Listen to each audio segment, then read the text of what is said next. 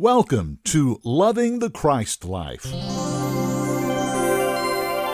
I'm Brad Wilson, and as our dear Warren Litzman used to say, it's broadcast time again. Thank you for being with us today. We are continuing this great series from Warren on Jesus and Paul. It's so great, and we're happy you can be a part of it. Let's get right into it. Here's part 12 Here's Warren. Take your Bibles and return to Romans 16 and 25. We're ready to deal with the last line of this verse of Scripture. It simply says, which was kept secret since the world begun. We have talked all along this week about the gospel that came before the foundation of the world. The revelation of this great mystery was kept secret by God before, from before the foundation of the world, and was not made known until the latter days, particularly when Paul received his revelation that Christ was in him. It is very obvious from the scriptures that without revelation knowledge, you cannot possibly understand how a gospel that was given created, spoken of before the foundation of the world could finally come into effect with human beings that are on earth. The very idea of it promotes what we call revelation knowledge. Essentially, what revelation knowledge is, it is a moving from third dimensional thinking to fourth dimensional the whole plan of God for the born again, and especially for the Gentiles, was to move them from the earthly to the heavenly sphere. Israel never entered into that sphere. From the call of Abraham to the Messiah sitting on the throne in Jerusalem in the millennium, Israel is an earthly people. She's third dimensional. But when the gospel went to the Gentiles, the ultimate truth of that gospel was that they would be a heavenly people, no longer earthly. First two or three chapters of Ephesians bears this out. I think four or five times we have Paul referring to the fact that our blessings are heavenly, we are a heavenly people, we are seated with Christ in heavenly places. The Gentile was never intended to be an earthly people once Christ died on the cross. Their estate, their position, all in Christ is a spiritual position seated with Christ in heavenly places. So, what revelation knowledge does is move us from the sphere of the earthly to the heavenly. It moves us from what we call third dimension, which is made up of time, space, and matter, to fourth dimension, which is a spirit dimension. Of course, the greatest problem any believer has as he grows in the Lord is the understanding and the contrasting between the two dimensions. So much of our life is wrapped up in third dimensional activities. You get up, you go to work, you earn your money, you do things, you keep things operating and so forth. Third dimensional living. But your task as a born again believer is to take that third dimensional living and operate it from a spiritual percep- perception. In other words, the believer comes to the place that he's not getting up in the morning just to go to work in third dimensional thinking. The believer gets up in the morning as a Christ person, and it's Christ going to work. It's not you going out to fix the automobile mechanically. You move that third dimensional job into fourth dimension, for you think this is Christ as me that's going to fix this automobile. In all relationships, it's that. When you deal with people, most of our dealings are third dimensional at the store, the uh, gas station, uh, on the job. You finally, in revelation knowledge, are moved from I'm on the job, I'm talking to you, I'm dealing with this problem, to it is Christ as me. And in order to have this revelation knowledge, you've got to have some help from the Holy Spirit. You can't do it on your own. This is why modern religion has never seen the in Christ message. This is why theologians, when they read the Bible, have no concept of revelation knowledge, don't even believe in it. Most don't. And so they never see what it is God is doing to human beings. You start with rightly dividing the truth. Israel, an earthly people. The born again, a heavenly people. And when these concepts and these ideas begin to take hold of you, the Holy Spirit fosters in you a whole new basis for knowledge. Revelation is not just God speaking to you like a flash and say, do this, do that. Revelation is an exchange of knowledge. It's a literal exchange because when you came into the world, you had an erroneous knowledge, and the longer you lived, the more you made that erroneous knowledge a truth to you, fit into your personal identification. What was that knowledge? The knowledge of good and evil. So, what made you have a special uh, identification with that that made you have an identity was that you tried all your life to do good and not to do bad. That's essential in a human being, especially without Christ in him. But with Christ in you and no exchange of knowledge, that knowledge still operates. To be honest with you, the kingdom message we hear so much today is based on the fact Christians be good, don't be bad.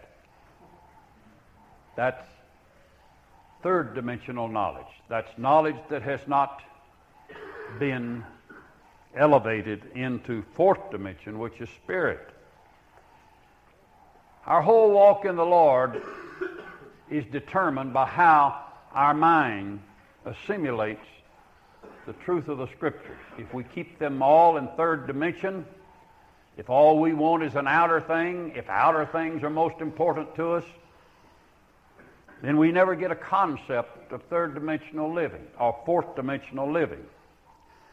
This is the most ev- evident thing about Jesus of Nazareth in his ministry. His ministry was purely outward. He healed the sick. He cast out devils. He raised the dead. He did the marvelous things that fit third dimensional living. Things which he had to do because he was there to restore the kingdom that centered in those things. He was there to straighten out the third dimension. Third dimension was, was uh, depraved, it was warped, it needed to be straightened out because Adam had brought it about. The second last Adam had come to straighten out the first Adam's problems. These were all third dimensional. but from the beginning, God knew that He was going to have a people who would enter into another dimension of living. That's the last line of our text, which was kept secret since the world began.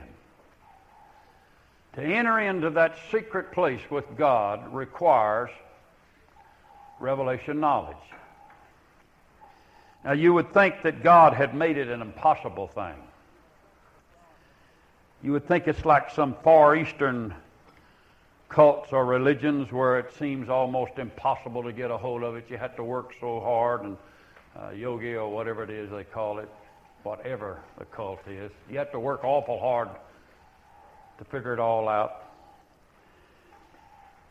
But God gave us the means by which it would work. God is a Trinity. God has manifested himself in three distinctive ways.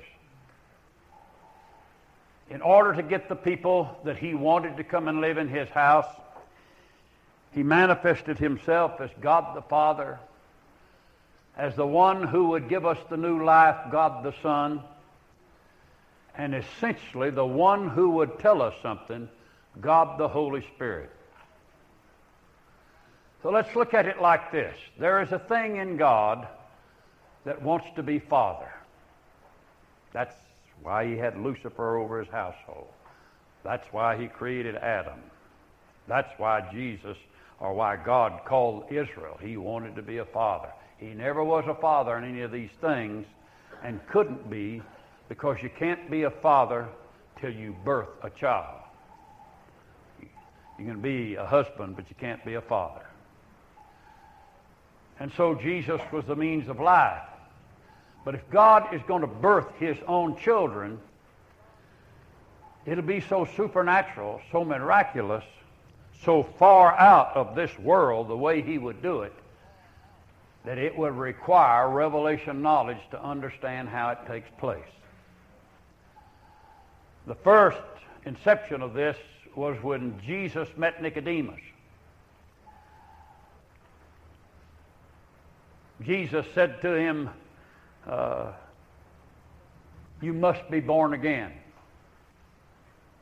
If you're not born again, Jesus said you can't see the things of God.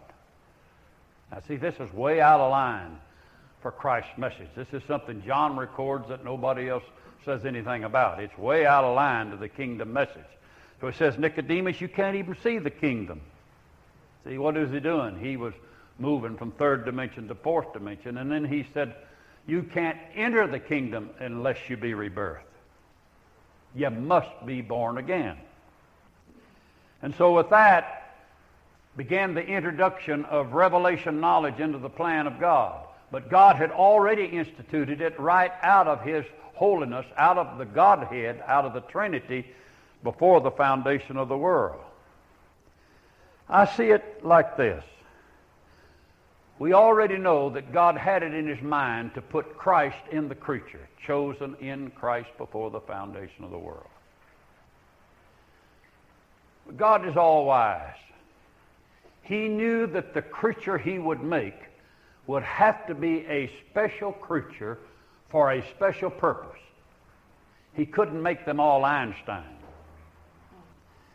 He couldn't make them all Voltaire or some great sociologist or psychologist or wise person.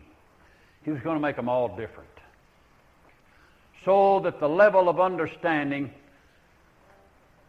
could always be risen to or you could fall from it. He made everybody differently. He did this because what was in him was a desire to receive love. So, what the creation of the human being is, is a creature who is made to love. They're made to love. Because God is love, and that's what He wants. But when God decided to put Christ in the creature, He knew that creature, however smart or however dumb they were, could never understand that or figure it out. Now, He had created us and put us in a third dimension where husbands and wives cohabitate and produce a child. So they would all understand that. They would know that. And He fixed the human uh, race so that it would learn what love is, compatibility, getting along with each other, relationships. God fixed all that. He fixed it so it was possible for us to be good or bad, right or wrong. Remember, his objective is love. And all of this was necessary because love is a choice. True love is a choice. Godly love is a choice. And so he fixed us so we could make choices. That we was. That we did.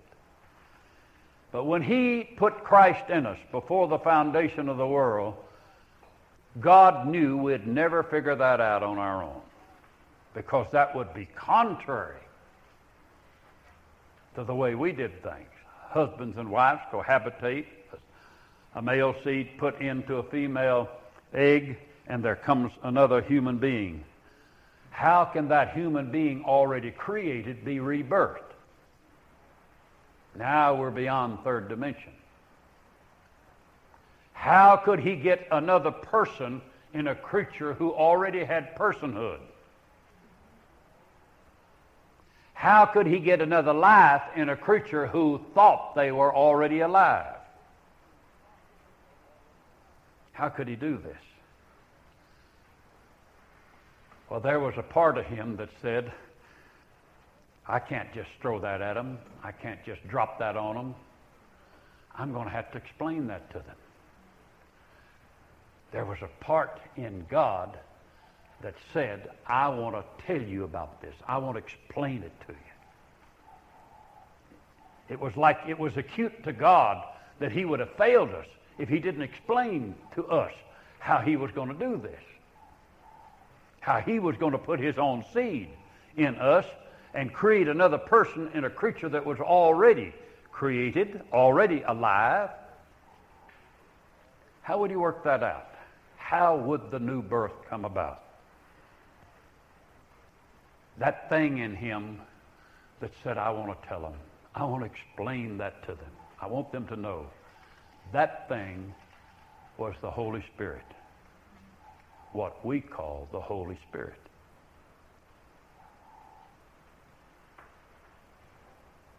He would be that part of God who would come to us and tell us when we were born again that another person lived in us. The Holy Spirit would be the one who would come to this natural creature created in the image and likeness of God, Adamic by race, already alive, already living, already with their life, already with an identity. The Holy Spirit would come and tell them, once you are saved, born again, you are another person to God. And I've come to tell you who that person is.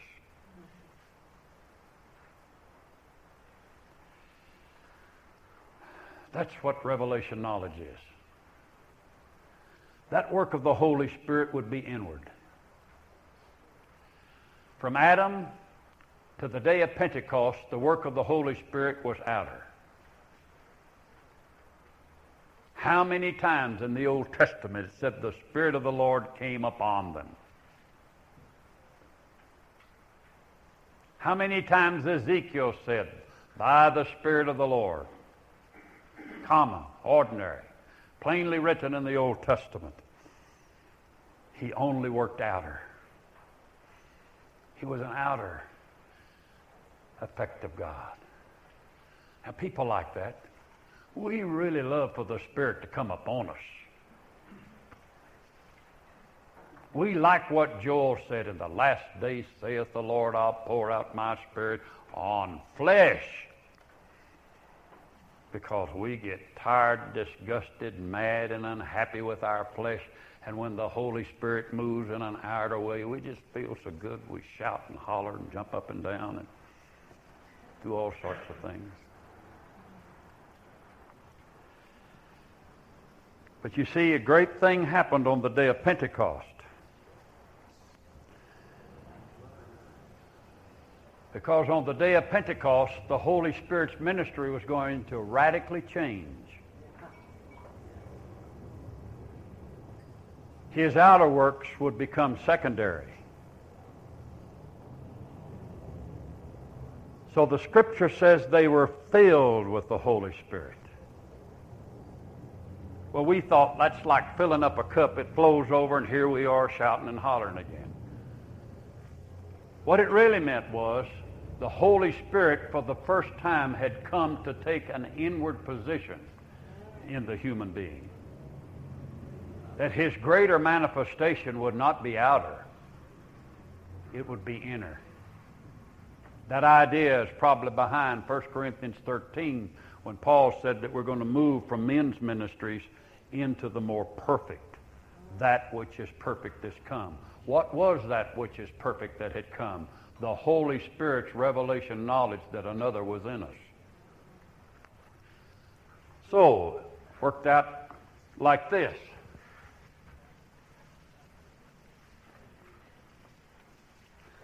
Body, soul, and spirit.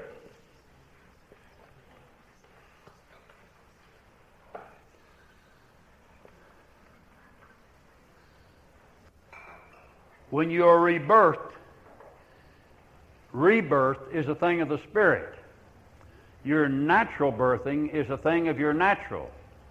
But rebirth is a thing of the spirit. It is Christ joined to your spirit which makes you perfect to God, presentable to God, makes you God's child. Religion has never let Christ be the life of the believer, though we're called Christian. One reason for that is they don't know a whole lot about Christ being in the human being. So, what religion has taught is that the Holy Spirit came and He became our spirit, our life, representing Jesus. There is no place in the Scripture this is said. What happened when the Holy Spirit came was that He fulfilled the need of God to work in our mind. The history of the Holy Spirit has been intolerable in God's plan. The very prediction of the Holy Spirit to come was spoken of by Jesus a couple of times. He made this sort of statement that you can do what you want to do with me, but he said you be careful what you do with the Holy Spirit.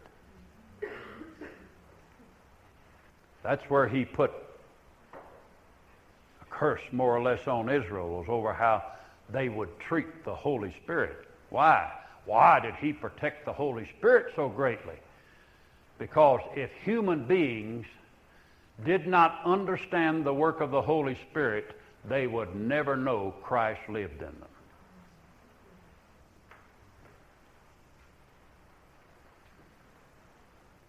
Where is the church today?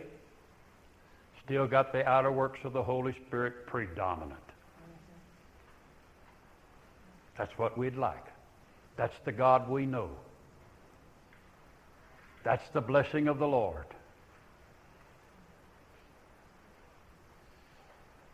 So the movement from third dimension living to fourth dimension relied upon the Holy Spirit. On the day of Pentecost, what happened? They were filled with the Holy Spirit where did he come to? He came to the soul. What is his responsibility? Jesus said it seven times. His responsibility was to teach them Christ that was in us. Well, our time is up. We'll stop right here, but pick up next week on this great series on Jesus and Paul from Warren Litzman. Now, let me remind you to go to our bookstore at our website. First, get to the website, christ life.org, read all about us, and then hit that bookstore tab. You'll find a lot of material that Warren left behind, but one of the most important books is what we're into right now. It's about Paul. It's a fantastic book. You need to get it for yourself and for your friends. Check it out, christ life.org. Our thanks to Robbie Litzman for allowing us to go into the archives each week. Valerie Hill does our Twitter account. Tammy Lacock does the weekly podcast notes. And our program is produced weekly by Teresa Ferraro from the Christ Life Fellowship. Until next time, I'm Brad Wilson, loving the Christ